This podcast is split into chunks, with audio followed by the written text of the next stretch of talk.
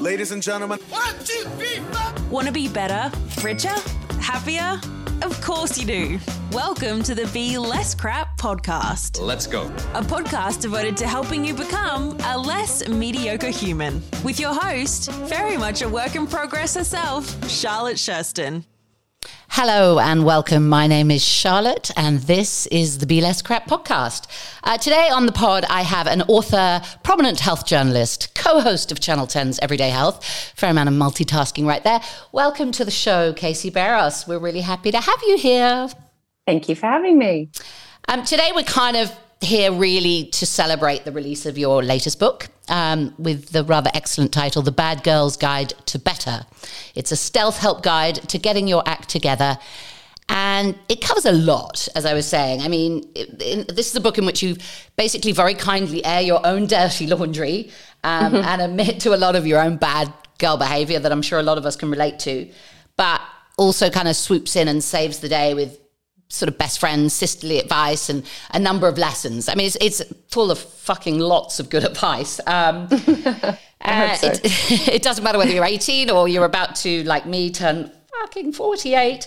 Um, so let's let's just go back to the kind of a bit about the beginning. Tell us a bit about you being a bad girl and what does that look like? So maybe some of uh, our listeners might feel a little bit better about their own behaviors. Mm. So it's it's really interesting. When we were throwing around the title for this book, I remember my publisher said to me, originally it was going to be called The Bad Girl's Guide to Good. And the reason that I was quite interested in exploring this concept of the bad girl is that I think we've all been told at some point by someone that we're bad, whether it was a teacher or somebody that we were in a relationship with or our parents. And I don't know necessarily that in 2021 that that a bad girl truly exists anymore. I'd like to think that we've really, really moved past that.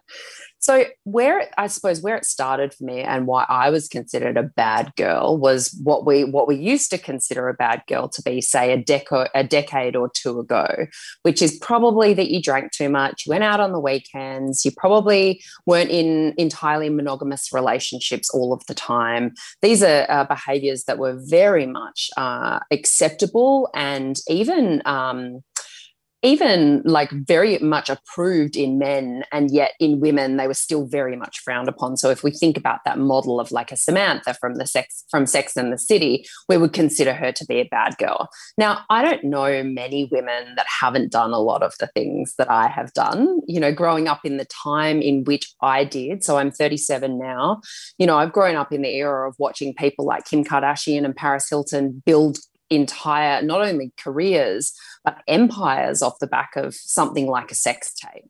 So i it's been a really interest it's been a really interesting ride for me personally over the last couple of decades to grow through some of those behaviors myself but also as a journalist and as a, a member of the community watching what the soc- what society has has now kind of what what we might now consider to be a bad girl. And so the, the reference for a bad girl that I use in the book is is not actually gendered. So you can be a, a, guy and be a bad girl.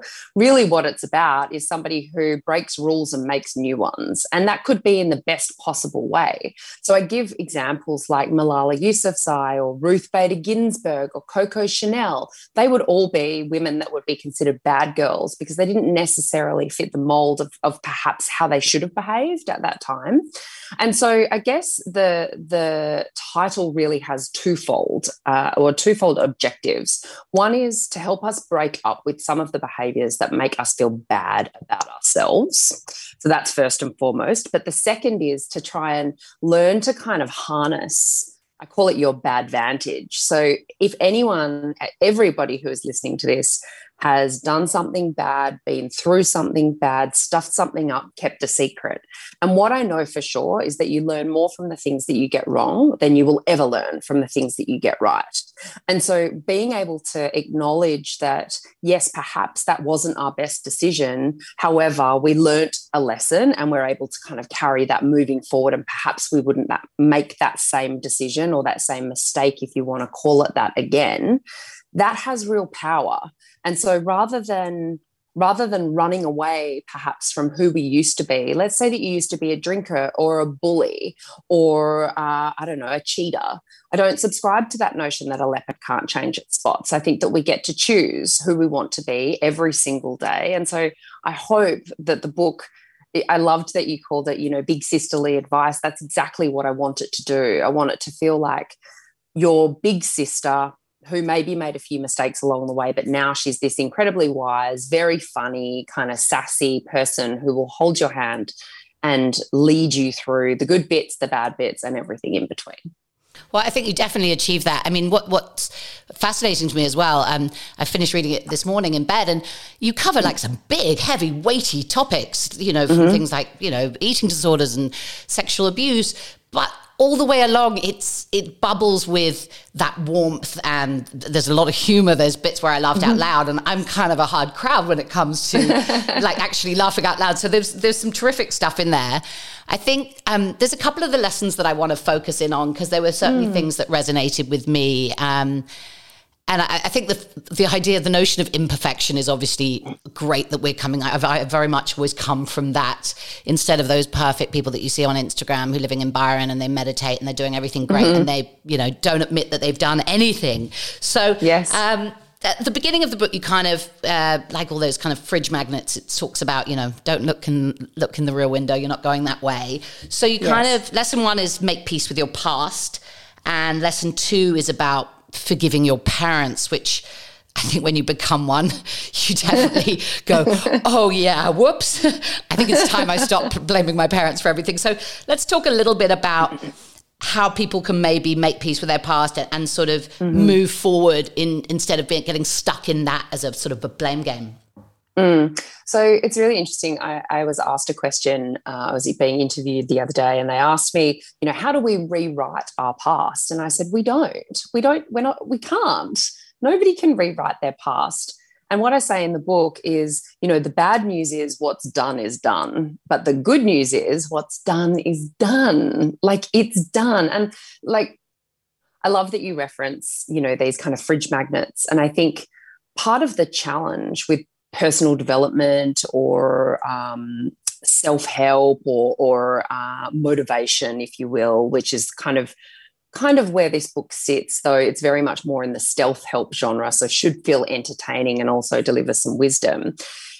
Is that I think we convince ourselves that if we just read the right book or pay the right coach or come stumble across the right inspirational quote on Instagram, that all of our problems will be solved. And, and what I know after 15 years of interviewing some of our, our leading psychologists, uh, as well as sort of doctors and dietitians and, and, and all sorts of experts, is that any change that you want to make is not a click your fingers overnight solution. So it takes some grunt, and sometimes that grunt can feel a little bit icky. Like doing the work is not the path of least resistance.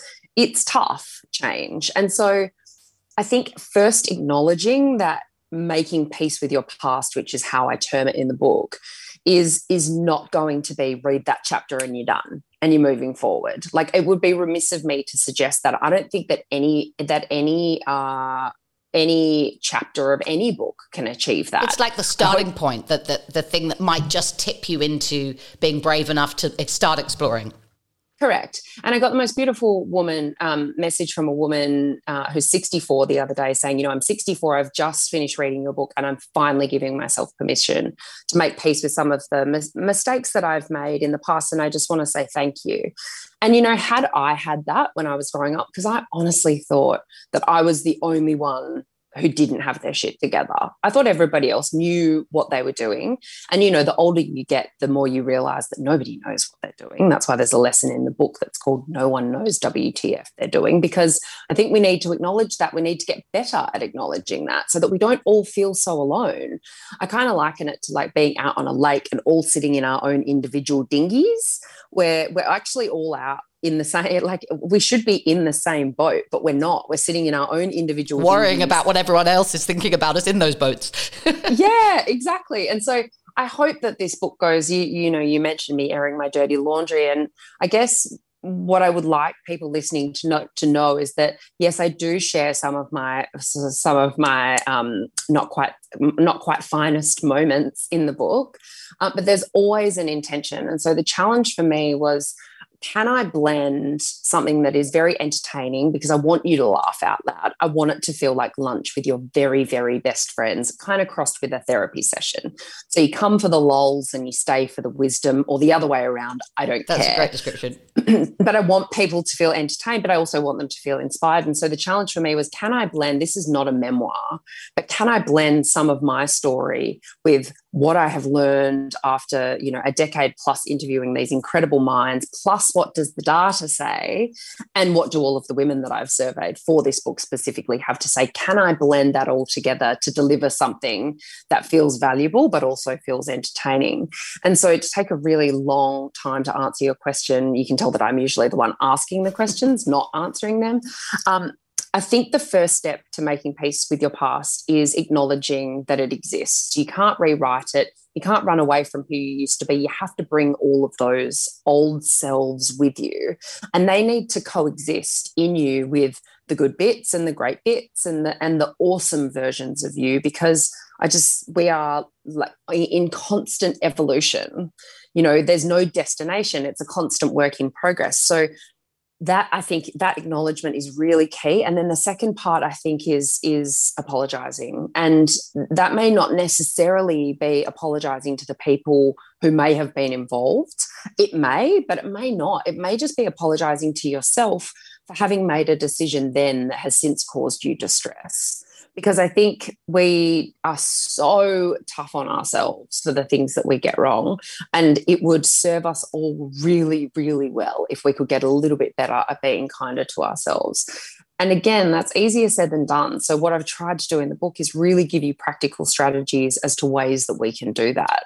And, you know, there, uh, there's not a person listening to this or, or, nor alive that hasn't made a mistake or kept a secret or stuffed something up. So, I always say, like, welcome to the world's least exclusive club. Every single person, sorry, I'll just turn that off. Every single person that you know is in here yeah. I, Oprah, your mum, my mum, everyone is in here. We all have those secrets. It's okay. Like we all stuff something, stuff things up. That's just part of being a human being. So, yeah, making peace with it and then apologizing to yourself, maybe to the universe, maybe to the people involved. But I don't know that you can necessarily let something go until you've at very least apologized to yourself. Because oh, I, we're so mean to ourselves, aren't we? Mm-hmm. I mean, oh, yeah. I think like I mean, the things sometimes we say in our head, like, you know, you might wake up and go, God, you're such a fat, lazy cow. You're stupid. I can't believe you stuffed that up. I would not say that to even someone I didn't like, obviously. But I mean, the things we say to ourselves is just is mean. And I agreed. So, uh, as well as the acknowledgement, obviously, a big part and theme throughout the book is just acceptance it's okay. You know? Agreed, agreed. But herein lies the issue because that sounds awesome. Acceptance. Okay, that sounds great. I want to buy into that. But I, as I said, I'm 37. So I've probably been hardcore bullying myself. And that's exactly what you just described is talking to yourself in an awful way that you would never speak to anybody else. That's real bullying behavior. And I've probably been doing that for, I'd say, I don't know, 25 years. If I'm 37, I'd say it probably started in my very, very early teens. And so I don't know that there's any solution that's going to allow us to click our fingers and stop doing that. Like those neural pathways in our brain are so bedded down. We've spent decades for most of us really infusing those neural pathways with this quite negative self talk that I just don't think it's realistic to say, oh, yeah, I'm going to stop doing that and then my life will be infinitely better. I think we have to acknowledge, and then that was the hard work bit that I was talking about, is that you have to catch yourself every time and tell yourself something different and say, no, I'm not doing that today. And that is hard work it's much harder work than sitting there and zoning out and, and doing what you've done this whole time because that is a muscle that is really if you imagine that i worked out my right bicep at the gym every day for 25 years and left my left arm hanging by my side you can imagine the difference between them right? So if you've been flexing this muscle of being awful to yourself especially for a long period of time you have to build up the other one and that doesn't happen overnight. So i hope that the book goes some way to at least giving people the tools to begin starting to repair that yeah, to, relationship. to catch yourselves. I, I, mean, it's quite interesting. There's um, that guy John Gottman who talks about relationships and how he predicted which couples would stay together, and it was that kind of five-one ratio. And uh, you know, if there were five nice interactions or sarcastic eye rolls or something, uh, you know, there had to be one negative to five positive. And ideally, mm. that's probably what we should be to ourselves. For every time we say, God, you idiot, we should be mm-hmm. saying, you know, well done, you did a good job. But we probably have it the other way around. We probably say five mean mm. things to one nice thing. So I agree, even if we can just shift the dial even a slightly in our favor, because that, you know, those 1% incremental differences do make a difference. Uh, mm. over time. I mean, I'm 48. Yes. believe me, I got a decade on you. It, it's still happening.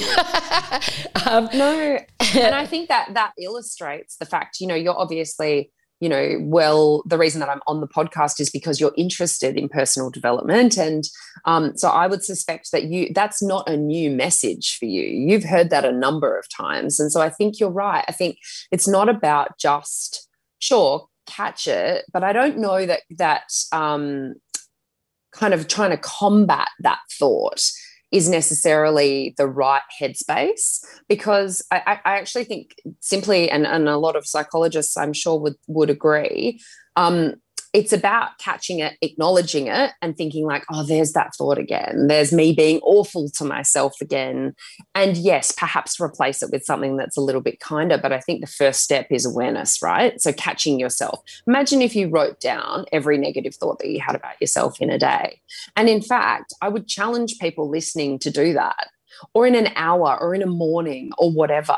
Just jot it down in the notes section of your phone or, or keep a pen and paper handy if you're working and you could keep it on your desk. But I, I actually think it's really interesting to, to collect some data on that because we have, you know, they say we have something like 30,000 thoughts a day. I don't know how that's even possible, but, you know, many, many, many of those are subconscious. But I do think that that starting to pay real attention to the ways in which you talk to yourself is vital because you're so right. We would never, if my one of my daughters came home and said to me, Oh, you know, I painted a picture at daycare today and it wasn't very good.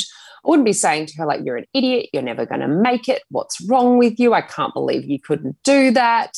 I would be saying, like, sweetheart, don't worry about it. Like, that's just one painting. You'll do another one tomorrow, and I bet it will be great. And I'm sure that you learned something from that from that bad painting.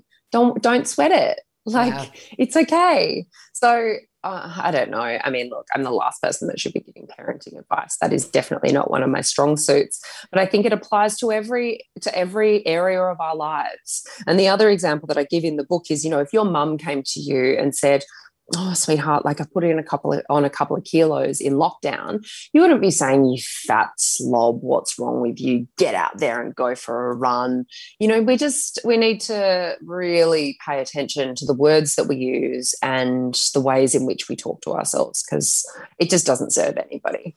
Yeah because there's there's two sort of things for me. There's the the, the saying mean things to yourself in your head and then the overthinking and the worrying. Like whenever i post anything about overthinking like it gets so much traction because it is it's so universal um, yes. and and so like lesson three which you've got which is you know stop worrying no one knows what the fuck they're doing um, and I, you know, I was thinking about that. I mean, seriously, if you heard me talk to a stranger at a party, I was at a dinner party last night. I mean, you would think I was an actual boss. Like, you know, I've got my own podcast and I'm doing this and I also run a business on the side. And, and, like five minutes before we came on recording, I am having technical issues. I'm sticking a little piece of label there so I remember where to put the dial. Um, I'm watching a YouTube video to remind me how to download. So, like, I've no idea what I'm doing either. But for all intents and purposes, it looks pretty good. The end result looks fine. But, you know, yes. behind the scenes, we're all flailing around. So, the worrying thing, you do actually give some good practical advice. So, I kind of like to dig into a bit of that there's some mm. exercises you talk about in terms of wrangling your worry bully. Um, and then you also kind of have a four step um, thing about awareness, acceptance. Mm-hmm. So I don't know which of those you think is the most relevant or both. I'd just like to, because those are things that I think that, again, we hear these things again and again and again, but I just find yes, you hear it from a different voice, you hear it written in a different way, you hear it on a day that you're a little bit more willing to hear it you've had a different experience. And so I, I just find reinforcing all these things and things do click into place and it takes a while. But those I thought were really practical things. So can we Yeah. talk a little bit about those? Yeah, definitely. So I I agree with you, and I, I think we do hear these things a lot. And so my intent with that chapter was to try and give people tangible, practical tools to help them better manage worry because I am an absolute worry wart. I have generalized anxiety disorder. Um, but I don't think you need to have uh, anxiety disorder to really grapple with worry. And I think we use the terms interchangeably. And really, anxiety is just one of many emotions that we need and use. Everybody has felt anxious about a looming deadline or about a presentation at work or whatever it might be. And so I think anxiety and worry uh, are used interchangeably and essentially they're kind of very similar things you know worry anxiety is just sort of worry on crack right like Absolutely, yeah. Yeah. a Dial it up big time. yeah exactly so i talk about the four a's of anxiety or worry and so I was just trying to give people an easy way to remember four simple steps that you can use every time worries pop up for you. So the first one is awareness. So simply, I think we could very quickly reach for the wine bottle or the tub of wine, and all we know is that we're feeling crap. The tub of wine. oh, Where do I buy a tub tub, of of wine? I want a tub of wine. tub of wine as well. The bottle of maybe we that maybe that's the new wine. side hustle. Yes, Casey I and love it. Charlotte's tub of wine. exactly when one when a bottle is not enough anyway so we reach for the tub of wine and we guzzle it down because we feel crap but we don't actually take a second to acknowledge why. So awareness is simply about recognizing those symptoms in your body when worry or anxiety pop up. So maybe sweaty palms, maybe feeling a bit icky in the stomach, maybe feeling a bit hot under the collar, perhaps uh, feeling like your heart your heart is racing. Those physical symptoms I that get like tell that my throat sort of seems to like contract, yes, you know, like I can't communicate. That's right. And so I don't know about you, but for me, I I tend to quickly look for something to make me feel better. Either I pick up my phone and start scrolling to distract me, or I go to the kitchen and make something to eat, or I pour myself a glass of wine, or whatever it might be, just anything to distract me from the feeling. Where in actual fact, if we were able to just stop for a second, bring some awareness to it and go like, oh, that's funny, my palms are sweaty. And, and I'm talking really fast. I wonder what that's about. Why am I feeling anxious? Why am I feeling worried? So I think awareness is the first piece.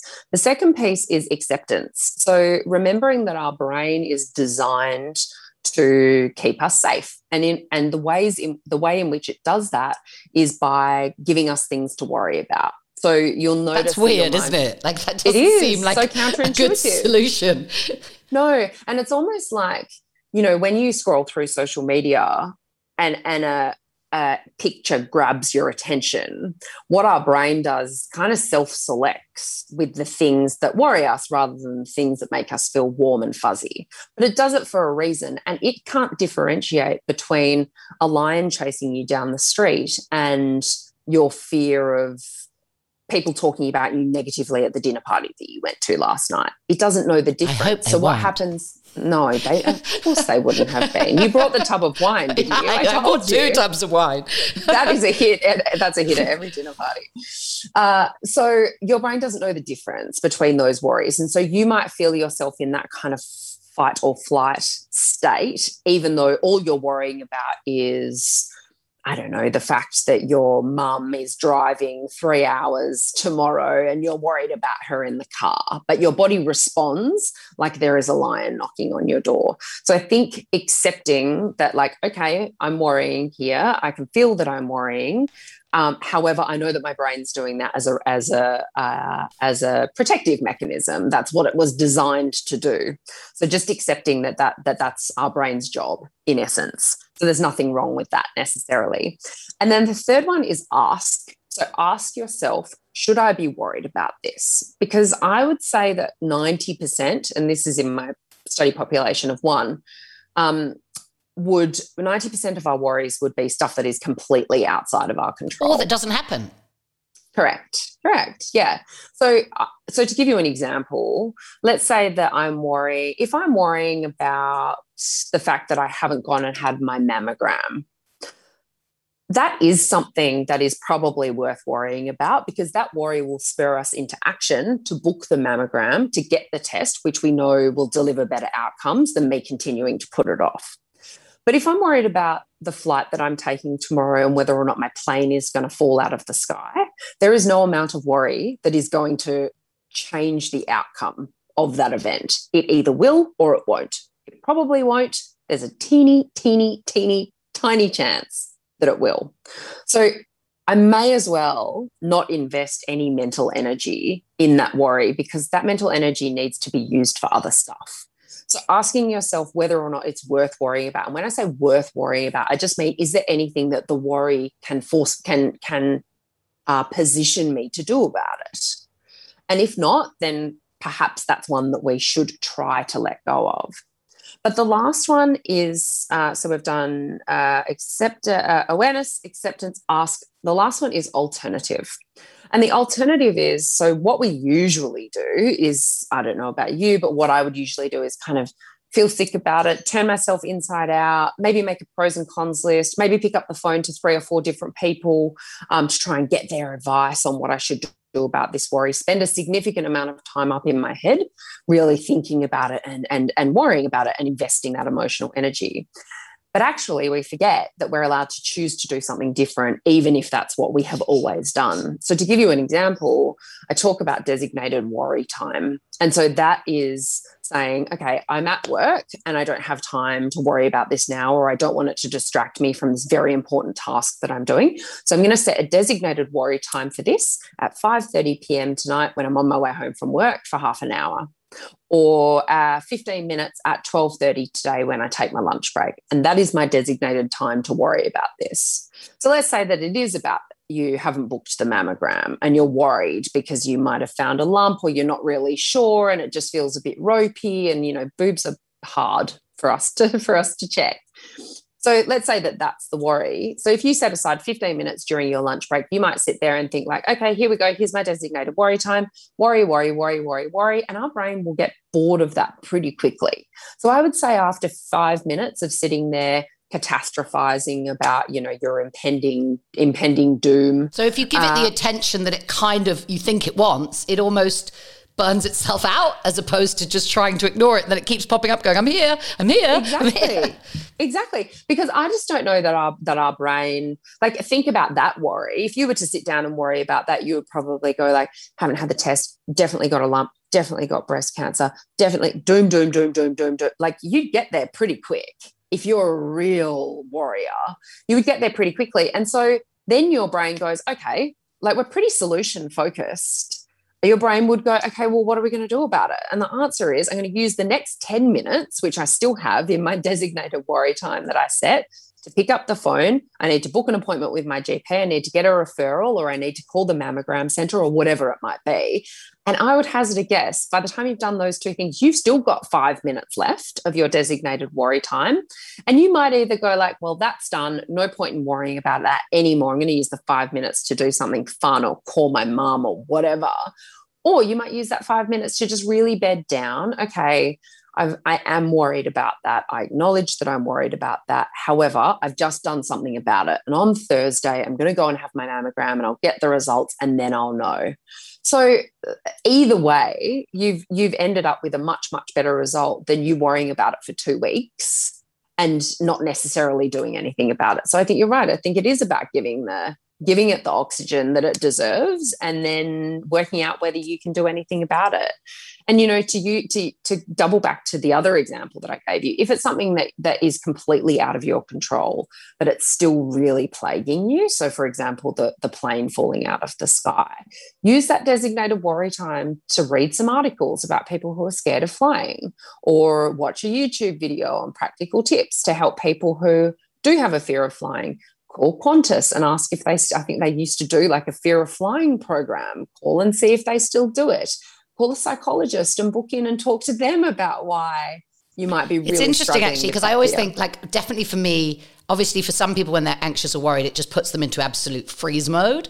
Whereas yep. I kind of charge the other way and just do something practically. And, you know, that's almost my kind of protective. But at least when you're doing something proactive, you feel like your momentum is going forward. But I've never sort of thought about actually taking the opportunity to almost like learn something new or, or, teach yourself something new. So you're just getting another little tool that might mm-hmm. counter counterbalance your uh, irrational worries. Yeah, I mean, you, yes, and I think that's why the ask piece is so vital. Like really asking yourself whether or not you, you've got any control over the outcome of the thing that you're worried about. So, for example, let's say, so one of my biggest fears is that, you know, people don't like me. So, let's say that I'm you and I went to your dinner party last night and I was talking about my podcast and I was talking about my new book. And then today I wake up and I'd had a couple of glasses of wine and I'm like, oh God, what did I say? Did I sound like I was being too this or was I boring people about my book or whatever? Let's say that that's what I'm worried about. Like, the honest truth is, you'll probably never know whether or not they thought that. And also, who cares? Like, they probably had a, a, couple of glasses of wine and said a couple of things that they woke up this morning and, and thought, you know, oh, what was that thing that I said? And then maybe worried well. about what you think about them. Like, we're That's all right. basically worrying about the same stuff as you That's said in our right. boat. That's right. So you have two options. You can either accept that that is out of your control, what's done is done, and choose to move forward or you can pick up the phone to them and say, Hey, I was just thinking about, I feel like I was really harping on about my book last night. I'm really sorry if I was kind of chewing your ear off about it. And I think you'd probably find that they would say, like, oh my God, no, I loved hearing about that. That was so great. And you'll walk away feeling better. The only caveat that I would give to that is I used to do a lot of that, particularly when I would go out and party on the weekends. And then I would call my friends to find out you know, what you did Sunday. Yeah. But also to find out what they thought of that did they think it was funny or did they think it was stupid? And I would really rely on this external opinion to dictate how I felt about that thing. And it was kind of like doing a stock take, you know, of, of and it wasn't that I had sort of blacked out and didn't remember, I would remember, but I wanted to know did they think that thing that I said that was mean about that person did they think that was funny or did they think that that was mean and so i would just kind of want to double back over the details and so the only caveat that I would give to that is that we do really need to learn to form our own opinions about our behavior and about our worth. You know that that and and that's part of why you know the partying and everything had to end for me because i just was so sick. And also i grew up a bit right? Like i'm we we tend to do that a lot kind of in our 20s and then in our 30s we sort of start to slowly come out of that. Well, that has been my experience anyway. And so I think, you know, part of growing up is learning to form our own opinions about ourselves and um, being able to walk away from that thing and think to yourself, you know what? Maybe I did talk about my book a bit too much, or I did say that thing that was silly, but that person loves me and they know that I'm not whatever it is that I'm thinking that they might think I am. Or if you don't know them very well, like, oh, well, if they do, then they do. oh, that's one of the, the okay. nicest things about getting older is caring less about what people think. I mean, I still desperately want people to like me, obviously, but I, I genuinely, it's not as, as stressful. I, you know, I have a 21 year old and an 18 year old, and I would not go back to that age for anything on earth. But I, I think Does it seem the same? To what you experienced? Uh, I think it's certainly heightened with my daughter who's 21 that that whole social media scrolling, flicking, can't concentrate on one thing is is a whole different thing. Um, mm. I have a very different relationship, I think, with my kids than I did with my parents. Um, my parents were separated. I went to boarding school. Um, so as a result, I'm, I'm kind of used to a little bit more distance. Whereas my kids were really close, and my daughter always laughs. She's like, "You're not going to hug me any longer. You just want to move away now." and so we kind of, you know, I, and I tried to do all the things that I felt like I didn't get from my childhood. Um, and then you just create new problems. So um, yeah, the parenting thing, I don't think any of us are experts at. Uh, no. One thing I thought was interesting, you know, you do a list of all the things that we shouldn't spend time worrying about, mm. and a lot of those, as you get a little bit more happy with yourself, or as you say, you know, be your own best friend or build self esteem, those things you don't worry so much about. So whether it's about what other people think or whether they haven't got the same opinion, um, and I especially love the one which I always try and tell my friends who are wildly jealous about not worrying about your partner being unfaithful because there is mm. literally mm. nothing you can do about that at all. They're either going to do it or they're not. I mean, obviously, you could drive them there by either not shagging or being super jealous, but. Yeah that that's something I think is quite interesting. Have you seen that in terms of like jealousy? Is it's just another wasted emotion. We waste so much time. Oh my gosh! And you know what? I spent ten years in a relationship with with both of us being unfaithful to the other because we were young and we were jealous and and I say unfaithful as in you know breaking up and getting back together and there was always these you know, real gray zones where we kind of were together, but we weren't together, but we really loved each other, but we were kind of hooking up with other people to try and get over the other. And there was this just this tsunami of hurt and guilt. And it was, you know, I loved him desperately. I, you know, he's definitely one of my ones I talk about in the book um, very much my first love. And, and there's a part of me that will love him for the rest of my life, and that's okay. But I think that the that the cheating piece and this concept of infidelity and being unfaithful, I just think that, like you say, it is what it is. They either will or they won't. And I say one of the things that I say in the book is like, please just break up and then go and do it. It is just not worth the hurt because I know that I really hurt him with my behaviors. He really hurt me with his.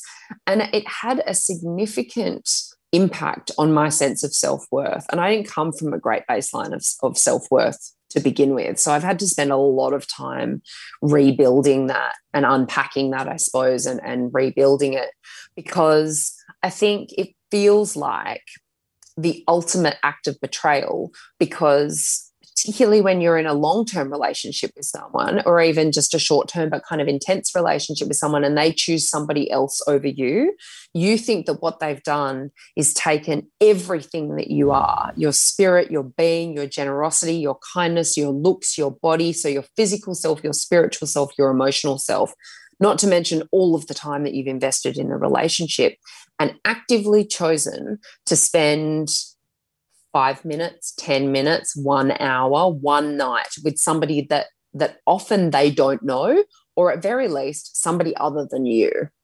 And so that feels like they have prioritized this other person over over you and and that doesn't have that doesn't pay dividends for anybody's sense of self. I know, and it's weird, and it's such a small thing. It's nothing to do with all of those things. I mean, when you listen to Esther Perel, most people are not unfaithful because they don't love you or they don't fancy you. It's it's just another part of themselves, and it, it, it sometimes I kind of think of it as nothing. It's it's nothing, mm-hmm. and yet mm-hmm. it's everything.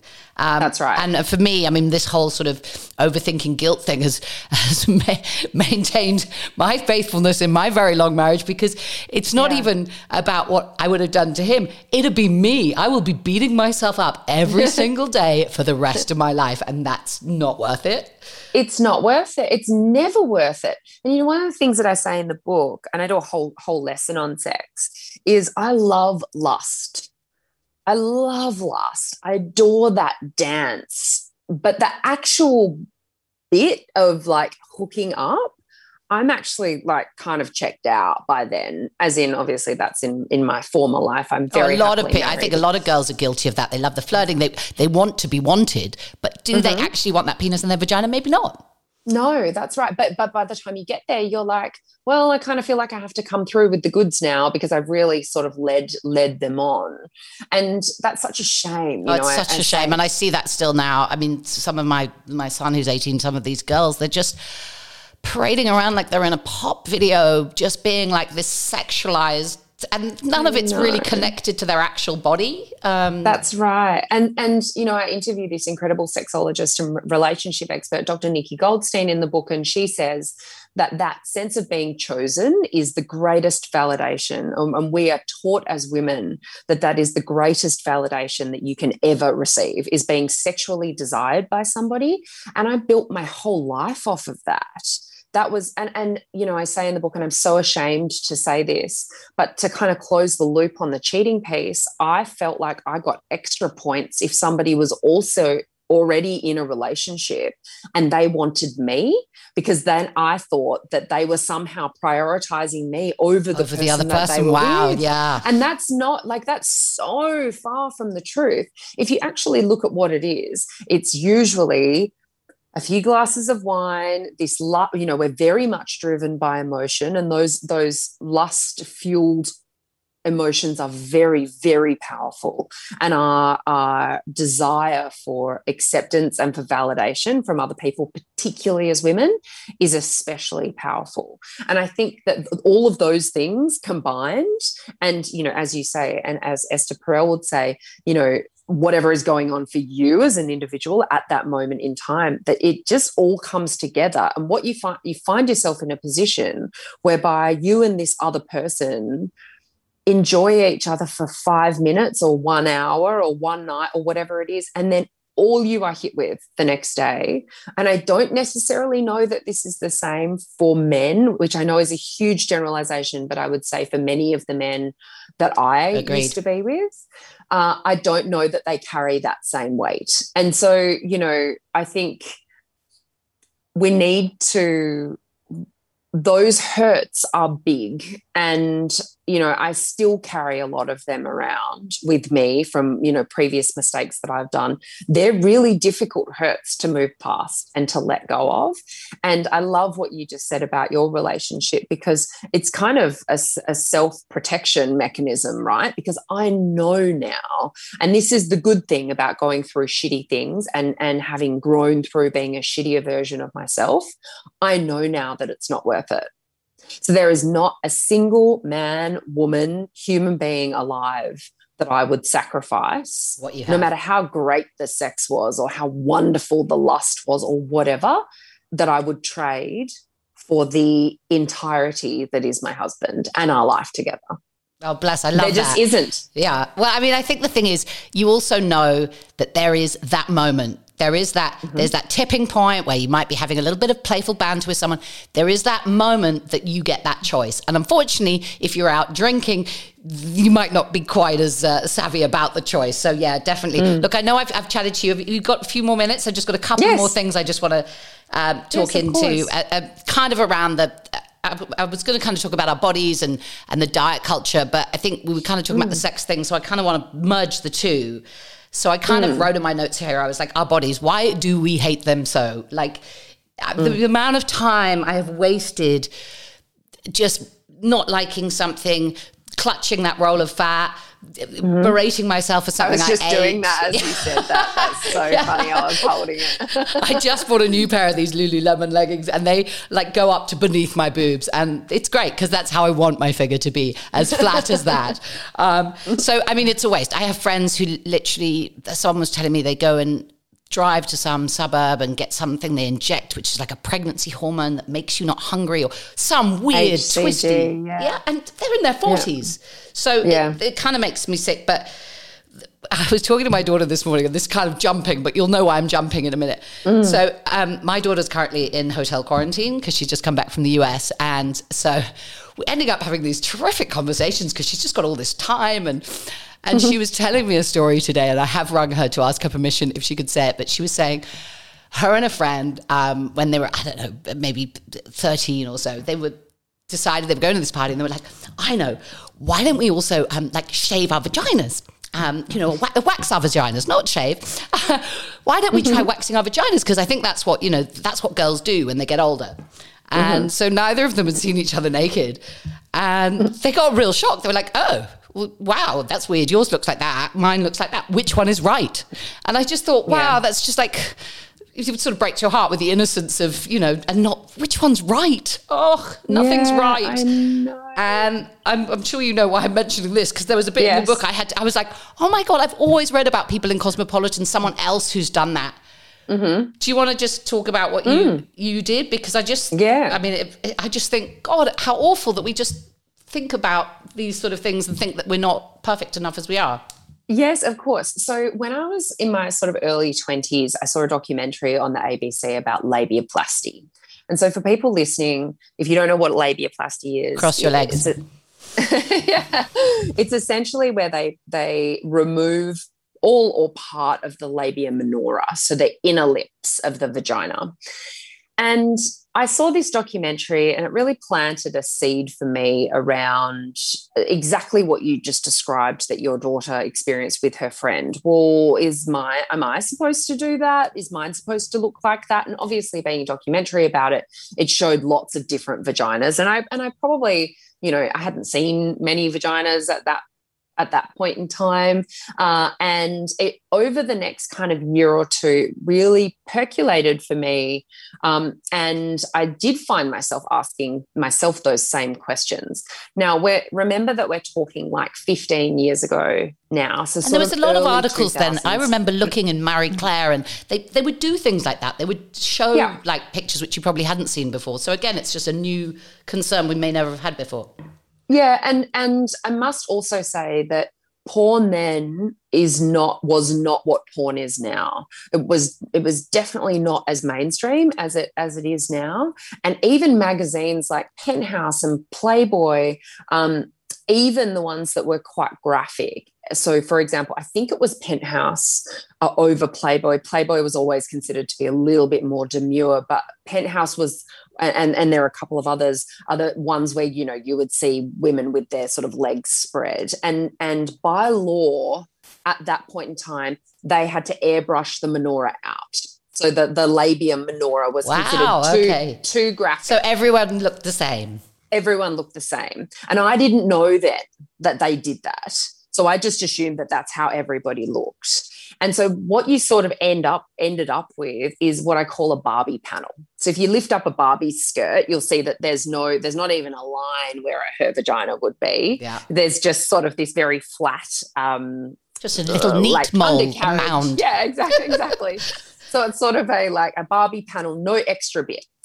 And, you know, I hadn't spent a lot of time, as I said, looking at vaginas. Um, I hadn't spent a lot of time watching porn. Uh, the only vaginas that I had seen were sort of in these magazines that all, that all sort of looked the same. And so over the next sort of year or two after having seen that documentary, I started paying a lot more attention to myself and decided that I didn't like the way that my vagina looked. So I started Just the agony researching. of that. Like, ugh. I know, I know. And I, and I, really thought that my sense of sexual self worth was attached to the visibility or the look at the look and feel of my genitals, which it just isn't. People by the time they get to that point, they're, they're, they're pretty pretty into the whole idea. I think.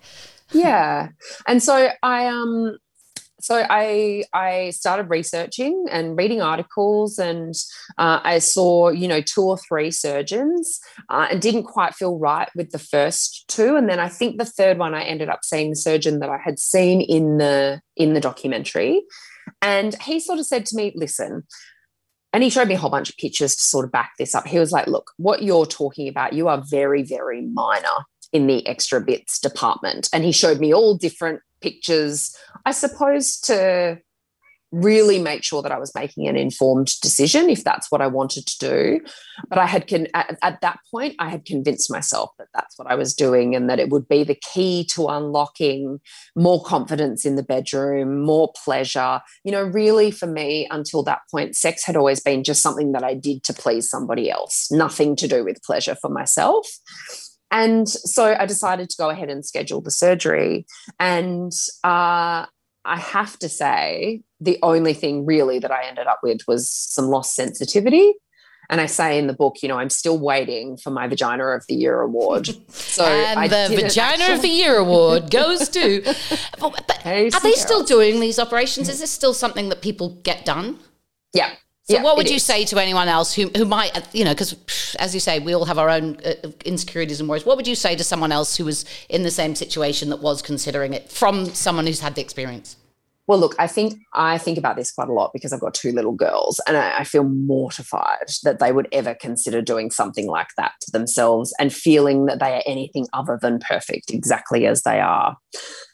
That said, I also appreciate that we live in an incredible era whereby if you don't like something about yourself, you can change it. And I don't judge or begrudge anybody for doing that. So, what I would say is if it's something that you are seriously considering, is, you know, really, really do your research, see multiple surgeons, shop around until you find somebody that you're really comfortable with. And I hope, I really hope that what you find when you see them is that actually you're okay just as you are because they'll show you lots of pictures of other people and that will kind of give you a good a good benchmark i suppose um, and I would say, you know, I'm not down with porn as the main form of sexual education for young people. I think it's incredibly damaging. That's not something that I am, am spruiking here. However, I would say go and watch a whole bunch of porn videos and have a look at all of the different vaginas that are out there and on display very, very publicly now to decide whether or not you really do feel like you're outside what is normal. Because the trick is that is that there just isn't a normal.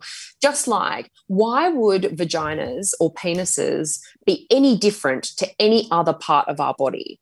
If you take hands, for oh, example, oh, ears. I've got these massive, yes. big, weird ears. And a friend of mine has these tiny, perfect ears, and I'm kind of jealous, but it's okay.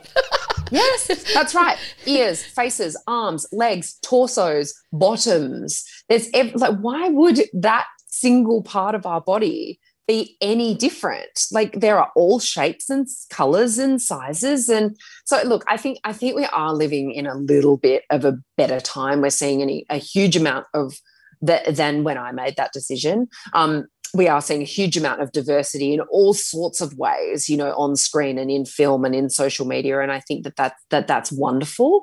So I would say consider it really, really, really carefully. I mean, you know, it took me like weeks to recover from that. I still have lost sensitivity. It actually didn't improve my confidence in the bedroom or how I felt about my own sexual self worth. So, do I regret it? Now that it's done, it's done. Exactly. So I'm not going to waste Full any circle. time regretting that. However, would I do it again if I was able to double back? No, I wouldn't. I think that's the thing. I mean, uh, you know, it kind of is. A, the whole book has that theme, isn't it? There are things that we do in our lives that maybe not my best choice, my, my finest moment, but we've yep. done it. And the more we beat ourselves up about it and the more we get stuck in that and make that the, who we are. Because what we do in the in the book you say is not who we are. And it's the same. If you don't like someone's opinion it doesn't mean you don't like them. Um, and mm-hmm. i think it's very much the same that our behavior is not necessarily who we are at our core.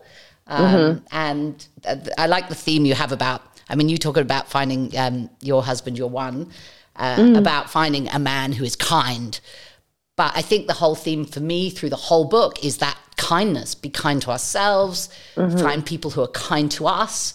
And mm-hmm. so I just kind of, yeah, how would you kind of sum up what you'd like people to take away the most as the kind of the gift from from reading it? I would say life is too short to be hung up on feeling shitty about your body, spending time in relationships with people who don't deserve you, doing jobs and work that simply doesn't light your fire. Like, no matter how long, even though we're living longer than ever before, we are still here for an unfairly short amount of time. And so, what I hope that the book does is inspire people to go, you know what, that behavior isn't serving me anymore. And if I want to make real friends with my future, I'm going to make peace with my past and then start to implement some of these strategies because I think that you deserve whatever it is that you want out of life, regardless of where you've come from. It doesn't matter if you used to be a slut or a drinker or a bully or uh, lazy or any of those things. You get to choose each and every single day. You get to choose. And I think that you know if we can bump up our self-worth a little bit recognize that we're allowed to choose and that we are that we are entitled to build the lives that were designed for us and also are able to design to be designed by us that we get to choose and so i hope this book feels like a bestie in a book that you read it cover to cover, but also that you double back to the chapters that you need at any given point in time, and then it does feel like your your your big sister. Yeah, and hold your uh, hand through some of a lot things. of these books because self help is is an area I'm really interested in, in self development. But a lot of these books, you know, it's the it's the same point they're making every single chapter. Or, to be honest, I just skim through them and I get the vague idea. But I honestly, I read all of it. it, it it's it's really and and I read a lot of these, so I, I do think it's something that's a great gift to give to a friend. It, I think certainly the younger you can learn some of these lessons, the better. I've come to the party late, but. Um, Casey, thank you so much for coming to uh, coming to coming on the show.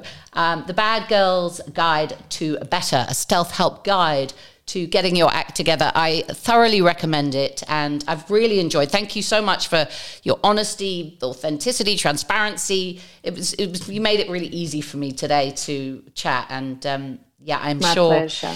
That everyone um, who's interested, if you head to the website, you'll be able to find out details how to get a copy of the book and also where else you can connect with Casey. So thank you very much for everyone who listens. As always, over and out. That's all the time we have. This podcast is brought to you by the fine people, well, me, at thinrichhappy.com. If you enjoyed this episode and would like to hear more, be sure to subscribe. Or if you really enjoyed this episode, please leave a review, which will help other people find the podcast. For extra podcast goodies, you can visit belesscrap.com.